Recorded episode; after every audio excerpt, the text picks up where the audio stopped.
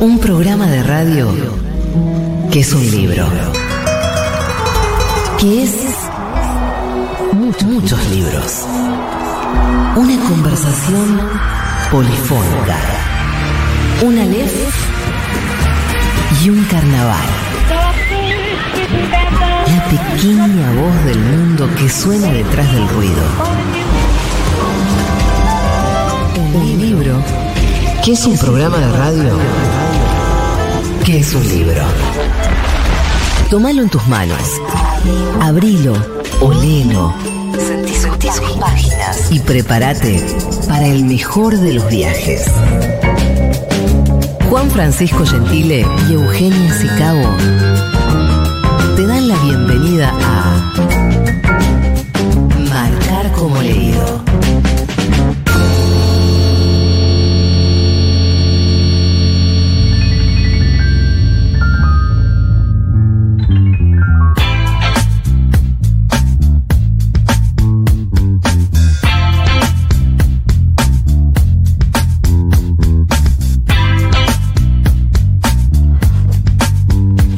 Buenas tardes, buenas noches, bienvenidas, bienvenidos, bienvenides a una nueva emisión de Marcar como Leído, el programa especialmente dedicado al insondable, maravilloso, misterioso mundo de los libros, de la literatura, de Futurock, la mejor radio del mundo, que tiene entre sus filas a la mejor periodista cultural del mundo, que además está cumpliendo años en este momento y a mí me hace muy feliz ser su compañero en este programa, que es Eugenia Sicavo. Hola, Euge, ¿cómo estás? Hola, Juan, muchas gracias por esta presentación. Que lo cumpla feliz. Y ahí Paulita en los controles, muchas gracias. Bueno. Nos gusta todo lo que sea fiesta, no nos gusta nada todo lo que sea crecer.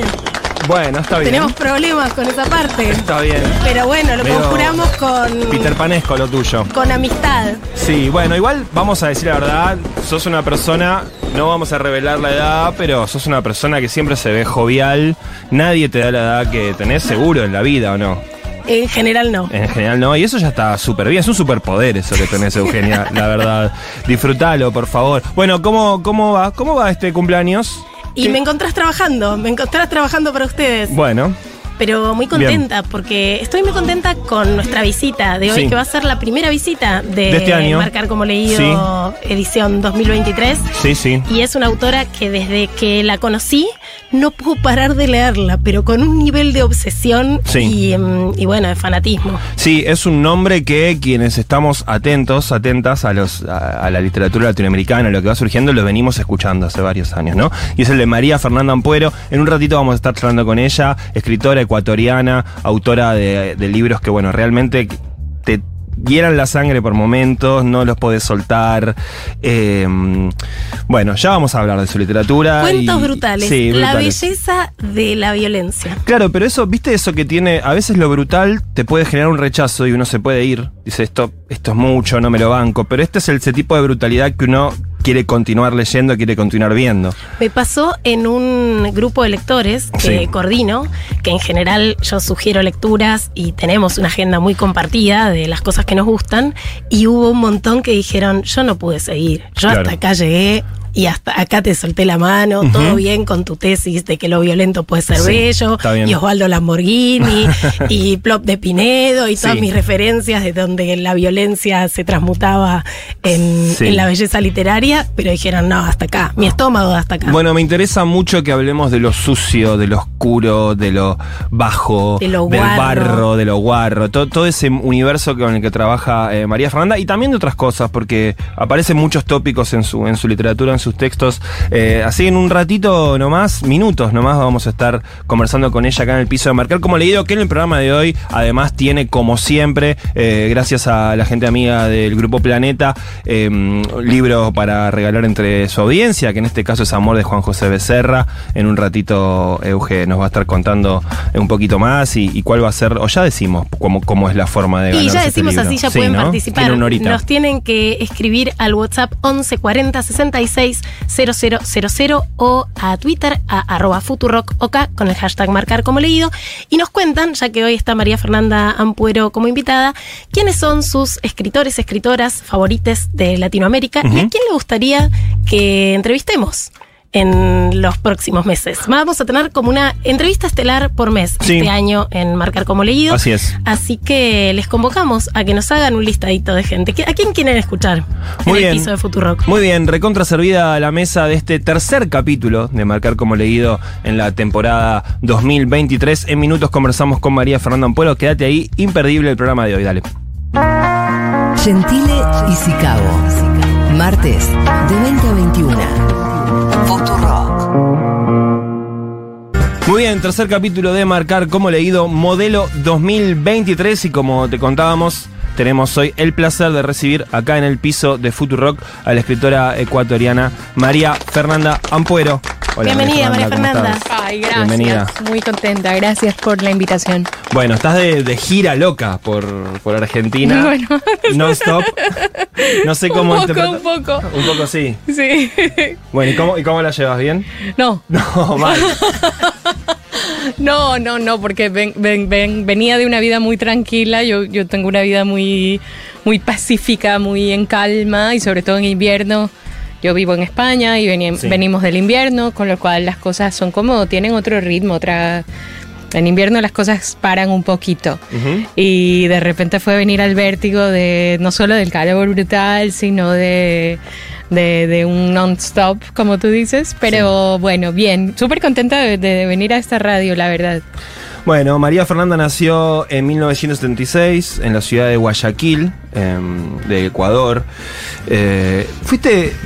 Bueno, estudiaste en la Universidad Católica, ¿cierto? Uh-huh. Y también pasaste por la sección de economía del diario El Universo, si no me equivoco.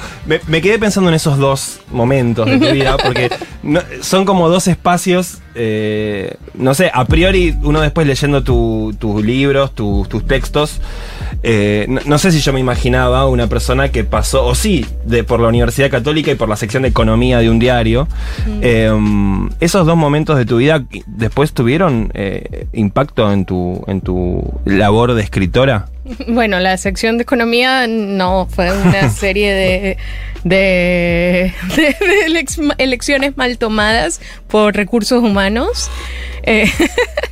Y la verdad nunca supe muy bien qué hice ahí, fue todo sobrenatural.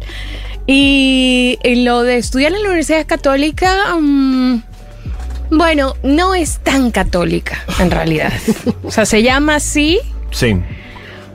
Teníamos clases de teología, eso sí. Uh-huh. Es cierto, había capilla, eso también es cierto, pero primero nadie iba a la capilla, segundo, claro, el profe de teología era un jesuita español, muy tremendo, el padre Juan Ignacio, muy tremendo, muy bárbaro, estaba siempre a punto de, como yo creo que de claudicar y ya delante de todos decir, voy a hacer la apostasía. Y, sí. De dejar los hábitos. Dejarlo, o sea, estoy ya, no puedo más. Y era un personaje muy extraño, pero aprendí mucho de teología, uh-huh, mucho de teología, que no es lo mismo que adoctrinamiento católico. María Fernanda, acá tus dos libros de cuentos, Pelea de Gallos y Sacrificios Humanos, los publicó Página de Espuma, que es una editorial española, pero que acá imprime en Argentina, uh-huh, lo cual es maravilloso para los lectores argentinos porque, bueno, los precios de tapa no son tan inaccesibles como los que vienen en euros importados. Así que imprimís en Argentina, aunque publicás en España. Y yo aprendí un montón de cosas que son, supongo, ecuatorianismos, si existiera esa palabra. Por ejemplo, chulqueros, que son como gente prestamista, ¿no? Que bastante usurera. Y te quería preguntar sobre uno de los cuentos que a mí me impactó más, es el que abre Pelea de Gallos, que se llama Subasta. Si esa modalidad que vos contás en el cuento, que es una suerte de secuestro express en donde los taxistas se rifan a gente que toma su taxi y en vez de llevarlo al lugar de destino, lo llevan a un lugar X, a un galpón, en donde distinta gente empieza a subastar por ellos, o sea, para después pedirles, bueno, vale más lo que el que tiene una billetera con varias tarjetas de crédito y demás. Si eso es algo que efectivamente sucede en el Ecuador o es parte de tu imaginería de ficción. Bueno, no, en el Ecuador suceden muchas cosas horrendas, pero esa, que yo sepa, no. No sé si saben, pero Ecuador es en este momento como era Medellín en los 80, suceden cosas muy, muy, muy, muy tremendas. Pero esa historia a mí me la contó un periodista O sea, yo estoy segura que en su casa en Barcelona, un periodista chileno muy querido, Roberto Herscher, besito, estábamos desayunando y me cuenta esto. Pero no recuerdo si me lo contaba de México, de Colombia, no sé de qué lugar era. Yo solo recuerdo que me contó esto y me impactó muchísimo y me quedé con la idea hasta que un año o un tiempo después pues escribí este cuento. Cuando salió el libro le conté que había escrito sobre esa anécdota que me había contado. Y él me dijo que él nunca en la vida había oído hablar de esa práctica, que nunca en la vida me había dicho nada remotamente parecido a esto y que no era él que lo confundía.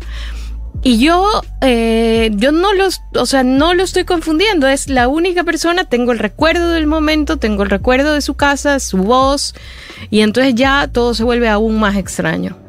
Porque él es una persona que no está demenciada, que es una persona muy sensata, que no bebe, porque tú dirías, amigos, que estabas... No, una persona sobria, así que no sé si me vino en sueños o qué diablos pasó ahí, pero yo nunca había escuchado que esto pasara. Pero un poquito después de que saliera Pelea de Gallos me mandaron una noticia de una modelo italiana que había sido subastada en la Deep Web, que en la Deep Web sí que había este formato. Ya sabes que en la Deep Web hay todo el horror del mundo está ahí y que efectivamente subastaban personas. Y buena parte del horror del mundo está en tus relatos. Hay una de las cosas que, bueno, buena parte de las mujeres son la Deep Web de la literatura latinoamericana. Podría ir en una franja de promoción de un próximo libro esta frase, la Deep Web. No, hay una fantasía, una fantasía contrafáctica que tenemos buena parte de las mujeres ante el temor a que nos violen, que en algún momento decís, bueno, ¿y si estoy en una situación de una violación, qué hago? Y los personajes de tus cuentos ante esas situaciones, en general, recurren a lo escatológico, a dar asco. Y dije, ay, qué buena estrategia sería, ¿no? Mearse, cagarse encima, o sea, hacer todo lo posible por desmarcarse de ser un objeto sexual. Sí.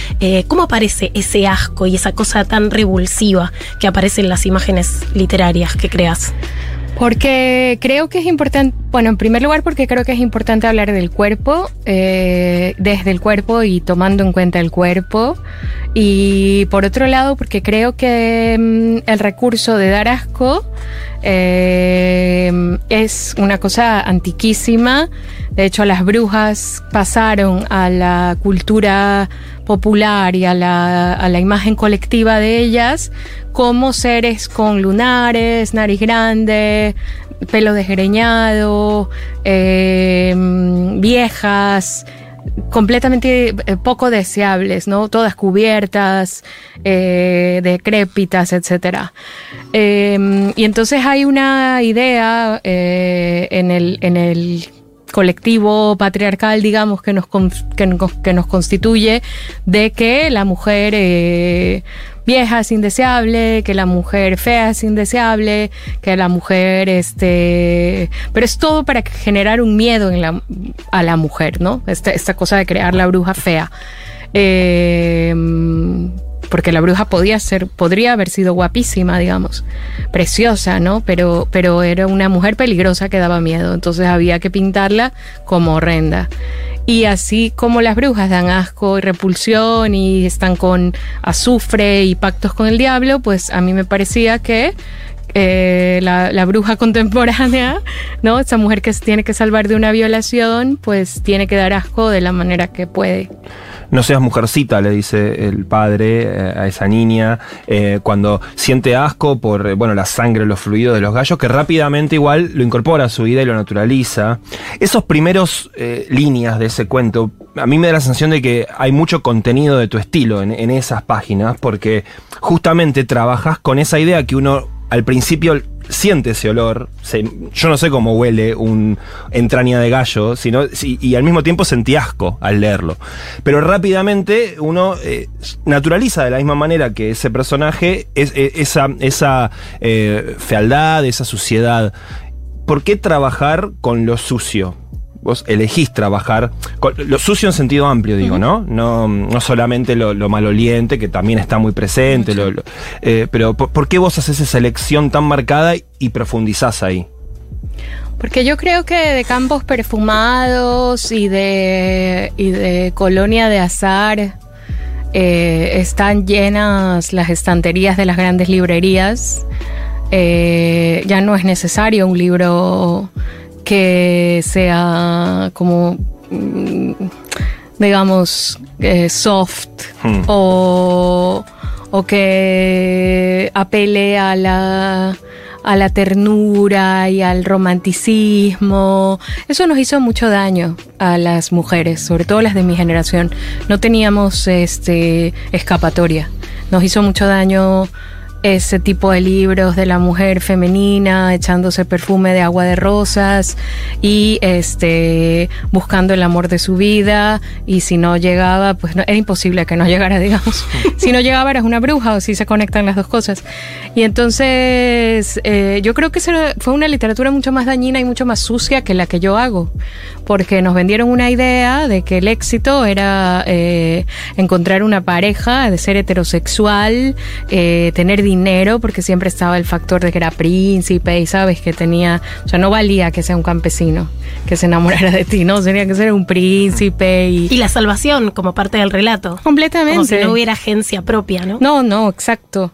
O sea, eres un ser pasivo completamente que tiene que esperar a que venga esta persona rica, con lo cual es buena, que eso es otra cosa que nos metieron en la cabeza, que el príncipe era siempre muy bueno. Yo vivo en una monarquía y no sé, encojo mis hombros y digo, bueno, no sé qué decir. Ponele, diríamos acá. Ponele que sí, ¿no? Entonces era una cosa bien perversa, porque la belleza y el dinero, la prosperidad económica, eran como grandes valores. Y eso es bastante más sucio que lo que yo hago, creo. En el pie de imprenta de Sacrificios Humanos dice, segundo año de la peste, bueno, aludiendo a la peste del COVID, y coincide con el aniversario de Mary Shelley, creadora de monstruos, que me pareció un pie de imprenta originalísimo. En general, los pies de imprenta dice, fue impreso en Argentina en diciembre, bla, nada, y ya. ¿Cómo es crear monstruos con características tan realistas hoy? Porque yo no termino de incluir tu literatura en el terror por esta clave realista, pero son cuentos de terror al mismo tiempo. Bueno, es que yo me he alimentado toda la vida de la narrativa del terror, y creo que muy pronto entiendes que además, claro, cuando digo toda mi vida, es toda mi vida, o sea, desde los 8 años o así. Y hay un momento en el que entiendes que todos los monstruos y todas las situaciones como horribles tienen que ver con otra cosa. Tienen que ver, voy a dar ejemplos muy manidos, pero El Resplandor tiene que ver con el alcoholismo, no con un hotel embrujado donde pasó. No, tiene que ver con un padre que enloquece y mata a sus hijas, y desde ahí eso queda como la malignidad, ¿no? Y entonces este hombre, que este nuevo cuidador, es un tipo que está intentando dejar el alcohol. Quienes han tenido un padre alcohólico o una madre alcohólica saben lo que significa la monstruosidad dentro de tu propia casa, cuando tu papá o tu mamá actúa como una persona completamente desconocida, e incluso como una no persona. Bueno, Lo Siniestro aparece en uno de tus cuentos, en donde un hermano viola sistemáticamente a una de sus hermanas por encontrarla masturbando, y encima pones de testigo a la otra hermana, que no tiene culpa, pero tiene la culpa de no hacer nada. Ese cuento es intrincadísimo. Está en Pelea de Gallos. Ahí sí, es la aparición de Lo Siniestro, justamente. Sí, bueno, ese cuento es sobre Lázaro. Marta y María eran sus hermanas, y el tipo santo del que hablo es su gran amigo Jesús, que lo revive, pero el tipo ya llevaba 4 días enterrado, con lo cual es un zombie. O sea, alguien que sale de la tumba, que ya estaba en proceso de putrefacción. Ok, pues tienes tu amigo con poderes, pero de que eres un zombie, eres un zombie. Entonces Entonces me gustaba la idea de que vuelva pues un tipo horrendo, con también hablar del pacto patriarcal, del pacto de del macho del silencio, ¿no? Porque bueno, el otro no hace nada. Le pide, la hermana le pide, por favor, haz algo, haz algo, haz algo. Y el otro le dice, no, esta es la casa de mi amigo, es una casa de un hombre y yo no puedo aquí intervenir, ¿no? Las infancias también están muy presentes en las formaciones de tus personajes. Se reitera o se trabaja con la idea de que hay hechos importantes en las infancias que después determinan las experiencias de esos personajes. Uh-huh. En alguna entrevista te escuché citar un poema que la frase es muy linda, después vos la discutís un poco, esa de que se vive en la infancia y después el resto es recuerdo, ¿no? Después uno vive rememorando o interpretando o algo así, medio psicoanalítica la idea, ¿no? Pero me interesaba preguntarte por eso, ¿por qué te interesa tanto trabajar la idea de la infancia y de lo familiar? Uh-huh. Porque creo que la infancia es el lugar...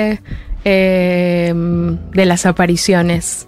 Es el momento en el que alguien mantiene la inocencia, crees muchísimo más en todo, eres muy sugestionable, necesitas un montón de protección, un montón de explicaciones sobre el mundo, pero también es el momento en el que empiezas a mirar a los demás y los demás son adultos que tienen sus propios monstruos y sus propios comportamientos espantosos y no siempre cumplen con la misión de cuidar al niño o a la niña, ¿no? Entonces es como... para mí es un momento... súper peligroso. Yo no soy la única, hay varios cuentos de colegas, está el mítico Un hombre sin suerte de Samantha Schweblin, que es un cuento de mis favoritos del mundo, donde hay un adulto frente a una niña y una compra de bombachas, una cosa así muy, ¿no? Muy... Y luego pues El chico sucio de Mariana Enríquez también, donde hay una infancia también descuidada, enfrentada al horror más grande, que es vivir en la calle, tener una madre drogadicta, y todo esto rodeado con rituales satánicos. Y la infancia es un momento muy peligroso del ser humano. Y incluso los que estamos aquí, que hemos sobrevivido a ella, quién sabe, porque no nos conocemos bien, pero quién sabe en qué momento esa niña o niño que fueron ustedes dos se rompió de alguna manera con un gesto, con un golpe, con un silencio de parte de los adultos, con un pedido de explicación que nunca llegó, con un divorcio, con una muerte no explicada, o en casos mucho más graves pues con maltrato físico, sexual o psicológico, ¿no? Es un momento en el que eres una vasija muy fácil de romper. Hay otro de los temas que aparecen en tus cuentos, que son las diferencias de clase. En general no están situados en lugares específicos, aunque yo los pienso en espacios de Latinoamérica, en donde lo yanqui está valorado, donde lo blanco es lo hegemónico, justamente en poblaciones marrones, en donde son pocas las personas que portan esos rasgos. ¿Cómo se es conversar la lucha de clases en tus cuentos? Bueno, la lucha de clases es para mí el gran debate como detenido. Hubo un gran momento de protesta, lucha, sindicatos, Unión General de Trabajadores, etcétera, y luego eso como un poco se lo ha comido el mercado, el neoliberalismo, las grandes multinacionales, tentáculos por todos los sitios, y esta cosa de aplacar al obrero, aplacar al trabajador, estupidizarlo con cosas y con streaming y con, ¿sabes?, con actividades así sin fin para que no piense y no se reúna, y además el trabajador inmigrante, ¿no?, que es el que para mí es como el trabajador más precario y más explotable del mundo, o sea, el sacrificio humano del mundo, al que se le puede hacer de todo, porque no tiene ni... por no tener, no tiene ni siquiera documentación para ir a denunciar a empleo que haga una inspección, ¿no? Entonces es como que ahí hay un grupo de gente como el señor del monopolio, del Monopoly, que está ahí frotando, o como Burns, que están como diciendo excelente. Y para mí eso es alguien, digamos, no sé, hay que decirlo de alguna manera. No, yo no tengo otras herramientas, ya quisiera yo pues formar, ir a las barricadas, ¿sí? Quisiera yo quemarlo todo, carajo. Pero el arma que hay por el momento... Y sí, porque no quiero a la cárcel, creo que sería un muy mal... Sí. Sería una muy mal... Presa. Sí, sería una presa no te mala. Ves bien como presidiario. No me veo bien. No. Aunque tipo... qué imaginería sacarías de esas celdas. Sí, ojo, seguro, sí. Ojo. Material para escribir. Pero me agarrarían de bitch de inmediato. ¿No serías como las de Orange is the New Black? O quizás después de unos años, pero... Mejor no tentemos. Quien se resiste a ser una presidiaria es la escritora y narradora ecuatoriana María Fernanda Ampuero, que está hoy aquí en el piso de Marcar Como Leído. Vamos a escuchar un poco de música y me gustaría saber si vas a reconocer esto que va a sonar. ¿Estás escuchando? A ver si te puedes poner los auriculares. A ver. Y podés ser una presentadora radial. ¿Qué está sonando, María Fernanda? Está sonando De cara a la pared, de Lhasa de Sela, una cantante mezclada, mexicana, gringa. Por favor, si no la conocen, búsquenla. Está en Spotify o donde ustedes busquen su música, yo respeto. Por favor, de verdad, escúchenla.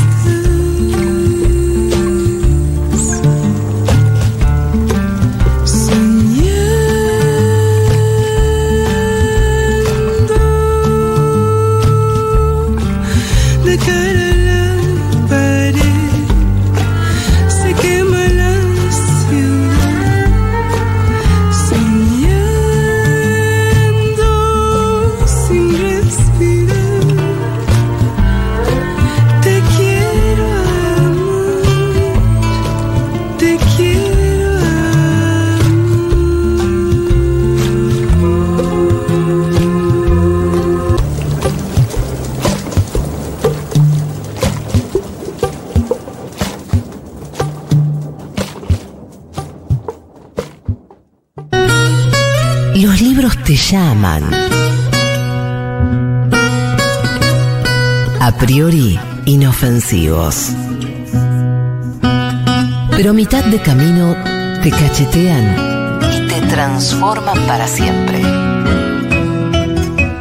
Marcar como leído. Los riesgos de abrirnos la cabeza.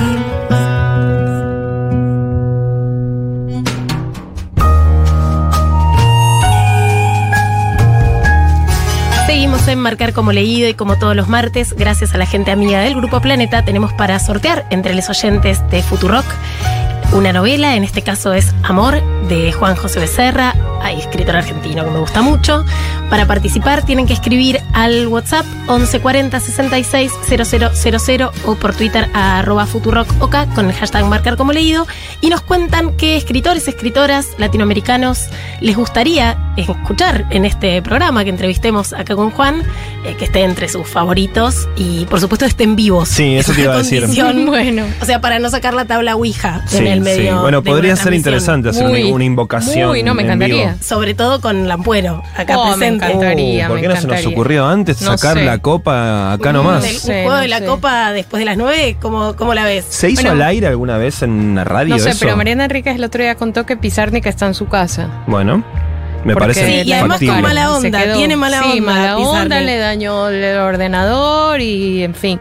No, por favor, Alejandra, ¿qué te pasa? Igual hay que ser respetuoso, ¿no? Con estas cosas, porque puede pasar esto que le está pasando a Mariana. Tal vez una invoca así a la marchanta espíritus y después. Y Alejandra no parecía querer estar en este mundo, digamos. Claro, sí, bueno, por algo se fue, ¿no? No, por eso. Claro. Mariana, te equivocaste, amiga. Así que bueno, nos escriben contándonos quiénes les gustaría que participen de las entrevistas de este programa.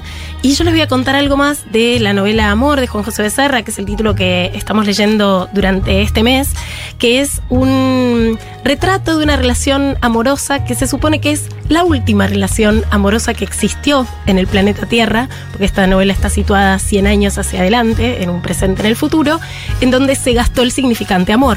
Entonces el amor tal como lo conocemos no existe más. Y esta es una novela que es una oda al amor y a ese primer momento del enamoramiento en donde el amor te hace redescubrir el mundo. Es como esa droga poderosa que te barniza la vida, que te hace ver el mundo una vez más por primera vez. Y estoy en un momento de la novela que se volvió todo muy hot.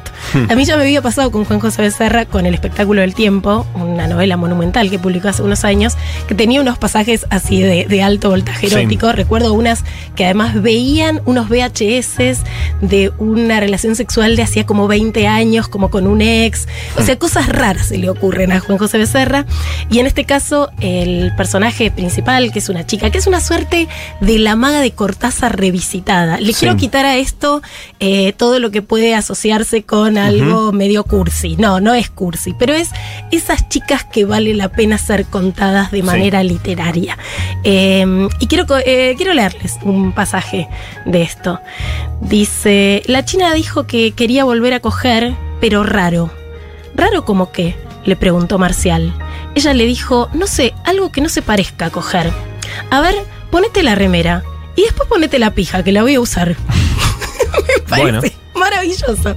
Así que tiene humor, tiene parte hot, es una oda a ese momento en donde el amor lo tiñe todo y casi que no se puede hacer otra cosa que ceder y no resistirse a ese impulso. Es una novela maravillosa con una pluma excelente. Muchas veces dije que soy fan de Juan José Becerra, pero no me cansaré de decirlo. Están llegando algunos mensajes ya, contando a quién les gustaría que entrevistemos. Por ejemplo, nos dicen: me encantaría que entrevisten a Álvaro Bisama, que en Taxidermia tiene una sensibilidad y una ternura para contar los sucesos más tremendos.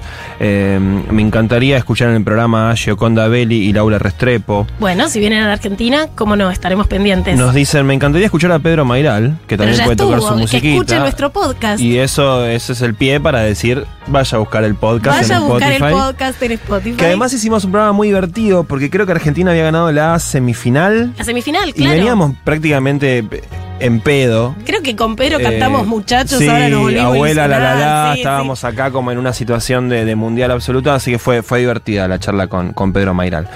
Bien, el Espacio Planeta, entonces, en este caso estamos obsequiando un ejemplar de Amor de Juan José Becerra. 1140 66 000 es el teléfono de WhatsApp, @Futurock, ok, en las redes sociales. Marcar como leído. Vivir en el hoy y en cualquier otro tiempo. Ser vos y ser 1000 otras personas.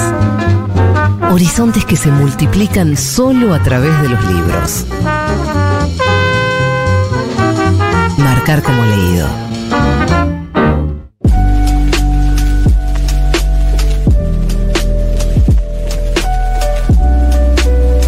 Muy bien, continúa Marcar como leído en el aire de Futurock. Y hoy tenemos el enorme placer de estar conversando con María Fernanda Ampuero, narradora ecuatoriana. Varias cosas me había anotado para hablar con vos, María Fernanda, y no me quiero olvidar de preguntarte por lo latinoamericano, por esta identidad que nos atraviesa a los ecuatorianos, a los argentinos y a tantas nacionalidades más, y que genera sentimientos tan encontrados, ¿no? Uno se puede cruzar con gente recontra orgullosa de ser latina, de ser latinoamericana, y toda esa cosa tan que defendemos, ¿no? En el resto del mundo, somos latinos, somos candentes, somos muy de tocarnos y seductores y todo eso, nos gusta, nos enorgullece, y al mismo tiempo... Ustedes, ¿eh? No, bueno, pero me parece que se puede, o sea, nos está diciendo aplicar. Que la toqueteamos de más, me parece. Claro, no, perdón, Fernanda. Y no, es lo de Latin Lover gringo. Bueno, no sé en Ecuador como ella, nos contarás, pero en líneas generales no. No así. No tanto.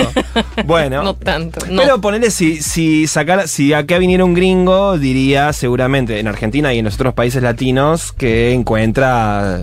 No estás tan segura, bueno. Estás destrozando mi hipótesis. No, pero lo que te quería preguntar es lo siguiente. Al mismo tiempo genera orgullo y genera también mucha gente que odia lo latino como algo despectivo, ¿no? Eso es una cursilería latina, esos son temas, canciones pedorras latinas. Telenovelas latinas como algo malo. Incluso ese odio al vecino latino, ¿no? ¿Cómo te llevas vos con la identidad latinoamericana? ¿Qué te produce? ¿La sentís, no la sentís? ¿Hay una literatura latinoamericana? O sea, yo siempre me sentí del sur de Guayaquil, o sea, imagínate qué concreto, o sea, del barrio de mi ciudad. Y creo que nos pasa a todos, o sea, que yo no creo que nadie que no, o sea, ha salido de su país dice... O sea, soy latino. No, o sea, ¿qué tengo que ver yo con Enrique Iglesias? Cero, punto. Pero, latinos. No, soy de Guayaquil. Y luego sales. Yo, el primer país al que salí de cuando emigré fue Argentina. Y sí que noté, esto era hace 20 años, que... aquí no se sentían latinoamericanos, digamos. Aquí había una cosa como, mira, no, nosotros somos como más europeos y ustedes los latinoamericanos. Y yo sí, te voy a traer un mapa mundi para enseñarte una cosita que igual te sorprende. No creerás lo que pasó después. Pero yo creo que eso ha cambiado un montón después de, obviamente, de tantas crisis económicas y tanta migración, etc. Lo que pasa es que cuando llegamos a otro país, yo casi 20 años viviendo en España, cuando llegamos a otro país, sí que nos hacen como el mega proceso de meternos ahí en una olla y hirviendo a todas. Y ahí recién empiezas a decir, mira, soy latina. O sea, como que tenemos cosas en común, ¿no? Que no habías pensado. Y que yo trabajé en un periódico que se llamaba justamente Latino, que era para inmigrantes latinoamericanos, y estábamos un montón de gente de México, Perú, Chile, Bolivia, diferentes partes de Ecuador, diferentes partes y de Argentina también, y era muy muy curioso porque empezábamos a decir, ¿tú cómo dices esto? ¿Tú cómo dices esto? ¿Y cómo dirías? Y entonces era como una especie de unión de Naciones Unidas latinoamericana. Muy divertido eso, porque además es como generar una especie de lenguaje nuevo, precioso, glosario nuevo, ¿no? Entre las distintas nacionalidades. Precioso, precioso. Teníamos una compañera que era de Cádiz, española, y entonces para ella pues son los años más enriquecedores de su vida porque tenía todos estos latinoamericanos con sus palabras y etcétera. Pero bueno, luego está la parte de que te dicen sudaca, ¿no? Que es como el peyorativo. Y ahí sí, yo como soy muy antirracista, ahí ya me rebelo, porque las connotaciones que tiene en España, el hecho de que seas latinoamericano tiene una carga muy poderosa de estafa, de, ya saben, ¿no? Lo que dicen ustedes, chamullo, chamullero, gente como que... Aunque bueno, el ecuatoriano no creo que sea tan chamullero, pero sí de estafa, de decir, solo voy a vivir yo, y viven 500, gente con poco seria, que bebe muchísimo, que hace fiestas hasta las 5 de la mañana y oye una música horrible, ¿no? Es como... sí, lo que tú decías, como el vecino latino como problemático. Sí. Y entonces, pues eso pasa con todas las generalizaciones, ¿no? También se generaliza con todas las personas musulmanas, que son peligrosas, que son terroristas, eso es una estupidez. Lo mismo es lo que pasa con nosotros, ¿no? Pero solo lo ves cuando sales.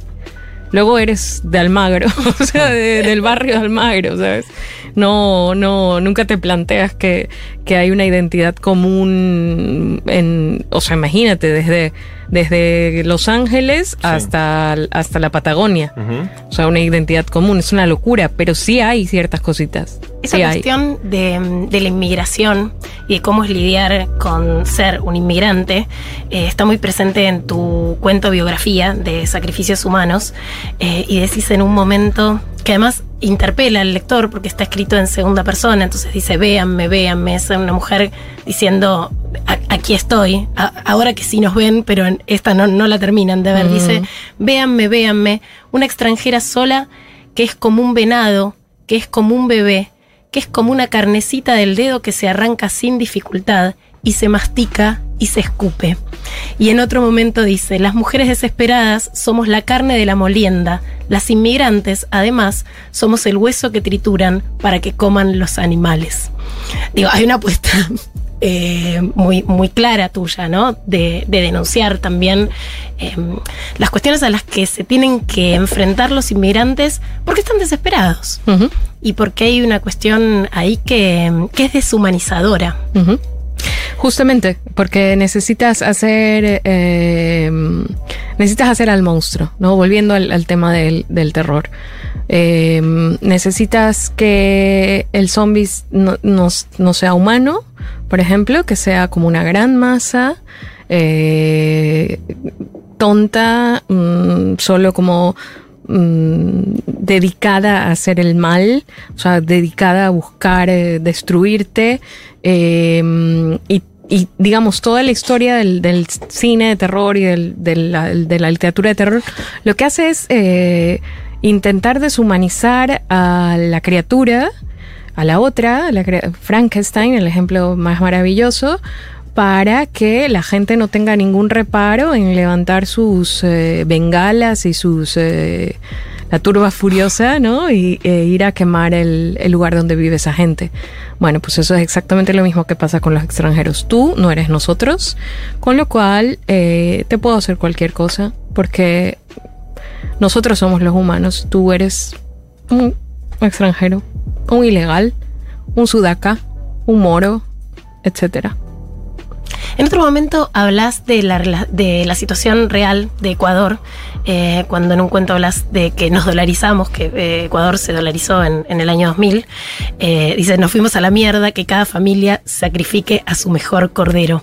¿Cómo le fue con la dolarización, que es un fantasma que de vez en cuando las derechas argentinas agitan acá?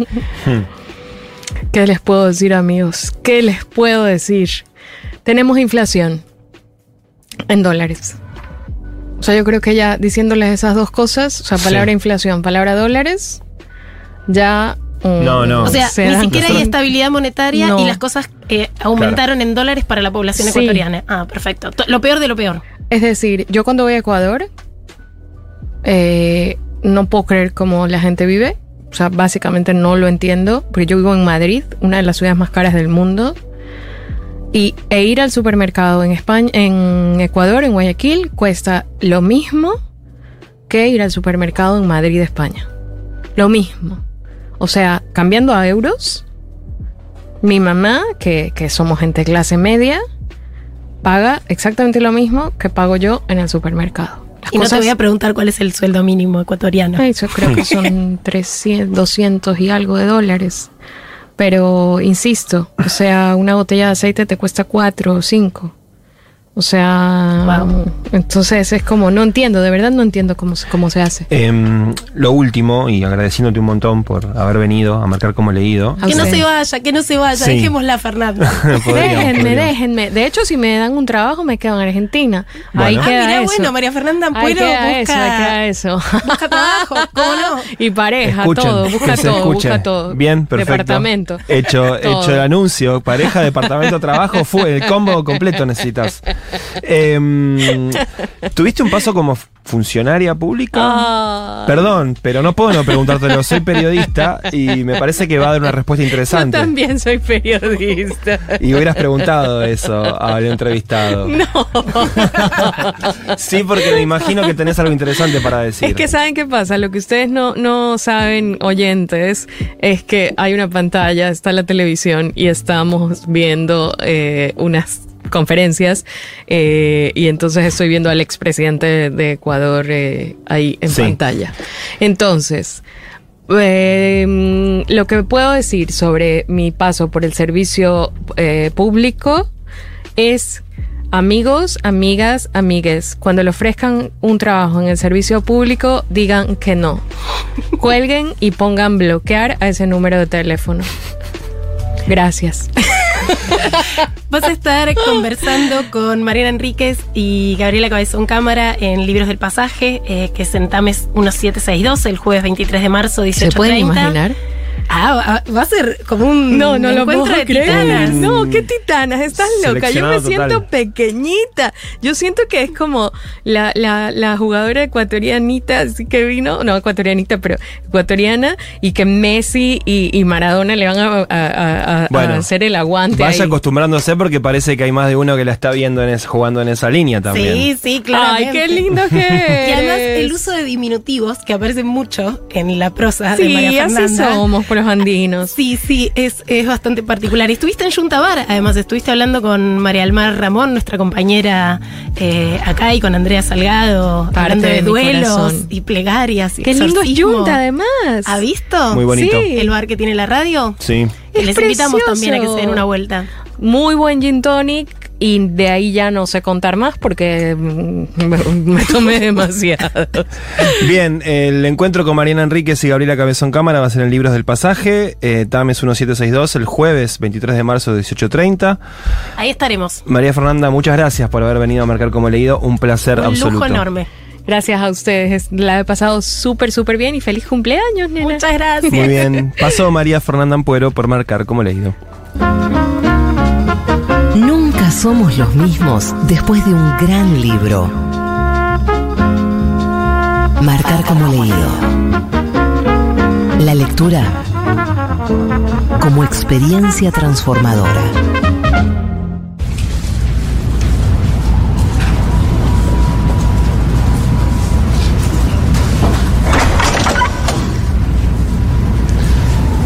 Esto de pasear hojeando libros y conversar. Esta es una de mis actividades favoritas. Esta actividad que hacemos juntos, ¿no? Eugenia, a mí me gusta mucho. A ver, vamos un poquito. Vayamos hoy a la sección de Latinoamérica. De Latinoamérica, ¿te parece? Dale. Vamos por ahí. ¿Cuál de los libros que vamos a encontrar en estos bellos anaqueles? Bueno, hay uno que se llama Las Voladoras, de Mónica Ojeda, que también es una escritora ecuatoriana que a mí me gusta mucho, que en algún punto conversa con lo que escribe María Fernanda. Uh-huh.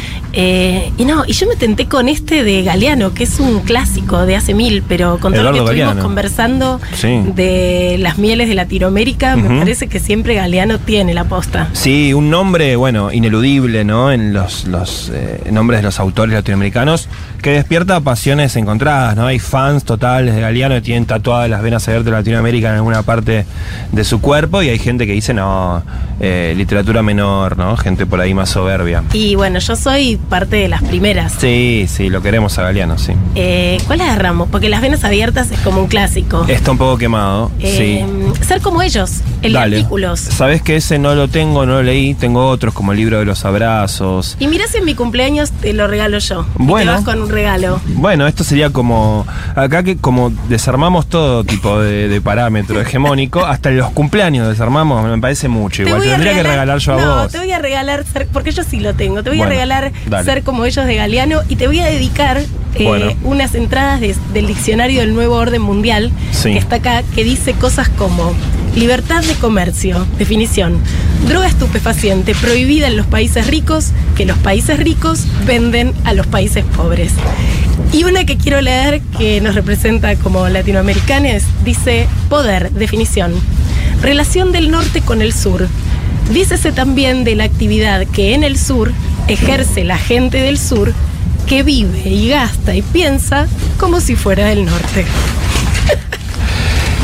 Me contaron que si vas al mostrador y decís que venís de parte de Marcar Como Leído, te hacen un Diego. Ah. Un Diego de descuento. Me van a hacer a mí, tal vez me hacen un... No veas cuánto sí me va a salir porque te lo voy a regalar. Vos sos un oyenta, en este caso, de Marcar Como Leído, llegás y decís... Ok, me hacen un 10% bueno, de descuento. Medrano 707 es la librería que más nos gusta y que recorremos cada martes. Y hoy estamos recomendando Ser Como Ellos, de Eduardo Galeano. Marcar Como Leído. Nunca la radio se pareció tanto a los libros. Todos los martes a las 20. Por Futurock. Mirar al cabezón que sonríe con su boca sin dientes y sus ojitos brillantes de pescado y que le dice sin hablar, hermano, hermano. Lanzarse al mar. Sentir que durante la caída las piernas se juntan en una sola y que va creciendo, rápida y violenta, una cola que al chocar con el agua levanta una espuma iridiscente, cegadora de tan hermosa. Ese fue el final de Sacrificios Humanos, de María Fernanda Ampuero, publicado por Páginas de Espuma.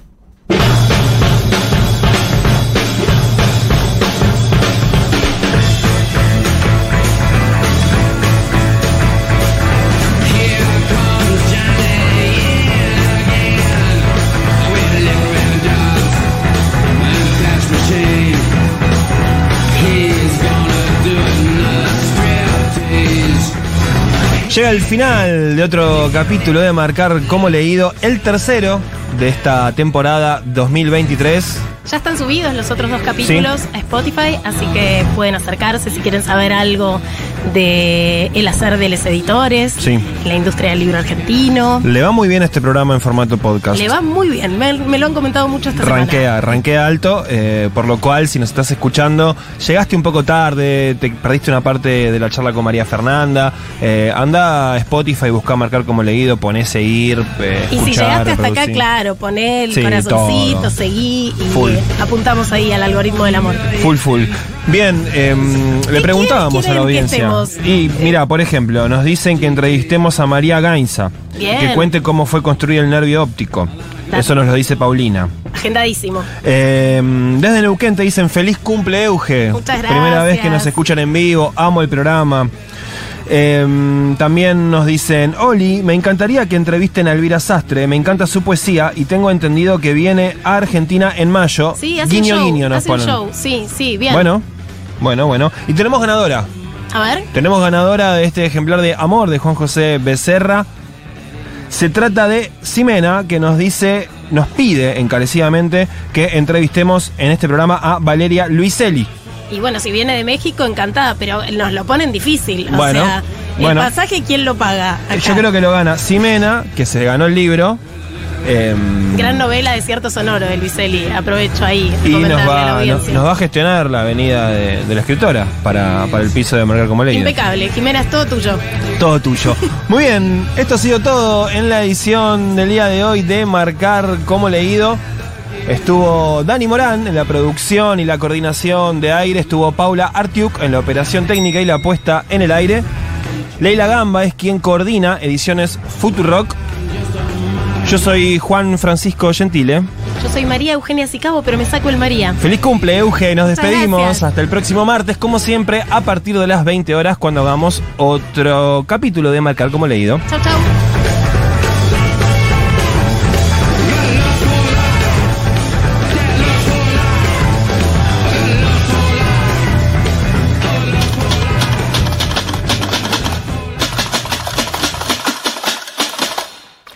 Este programa de Marcar Como Leído se terminó de imprimir en los estudios de Futurock en marzo de 2023 en letra en rico, diseñada por el tipógrafo mexicano Gonzalo García Barcha. Marcar Como Leído. Futurock.